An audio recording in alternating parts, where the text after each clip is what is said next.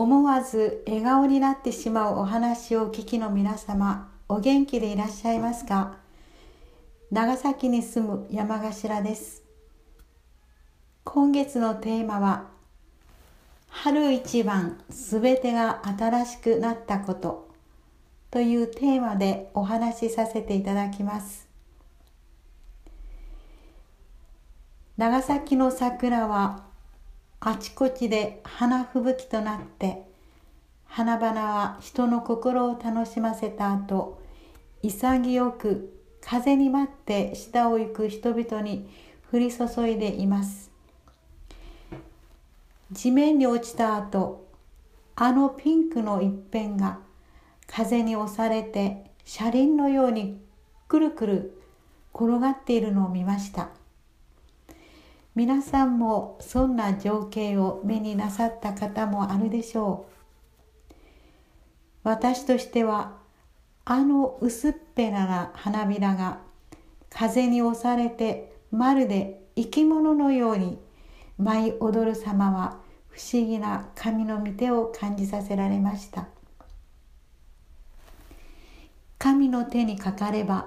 何でも不可能なことはないという実感です。ところでこの冬の寒さは厳しかったですね。昨年から今年にかけて日本全国でインフルエンザが猛威を振るいましたですよね。私たちも予防接種をしておりましたので安全だと思っていましたけれどもイェイも B もと我が家はやられてしまいました。今年ほどに春の訪れを待ち望んだ年は今までもありませんでした。ドラマもありました。そのような私に春一番すべてが本当に新しくなったことがありました。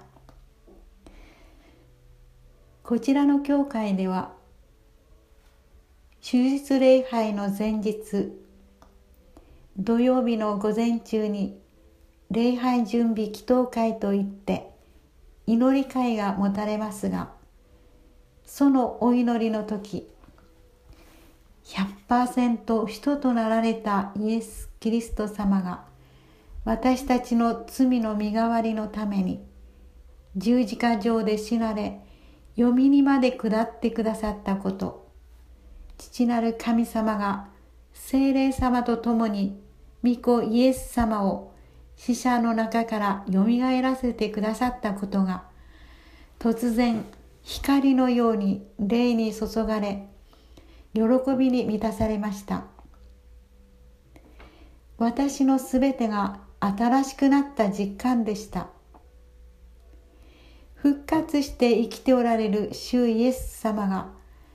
私のうちに生きておられるということが霊に分かり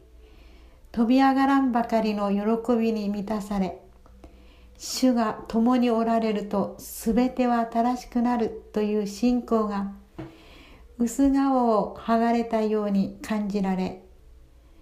年をとっても霊的には新しくなっている神の奇跡を体験させていただきました。ハレルヤ。ここまで聞いてくださいましたあなたにも神様の祝福と恵みが豊かにありますようにと祈ります。感謝いたします。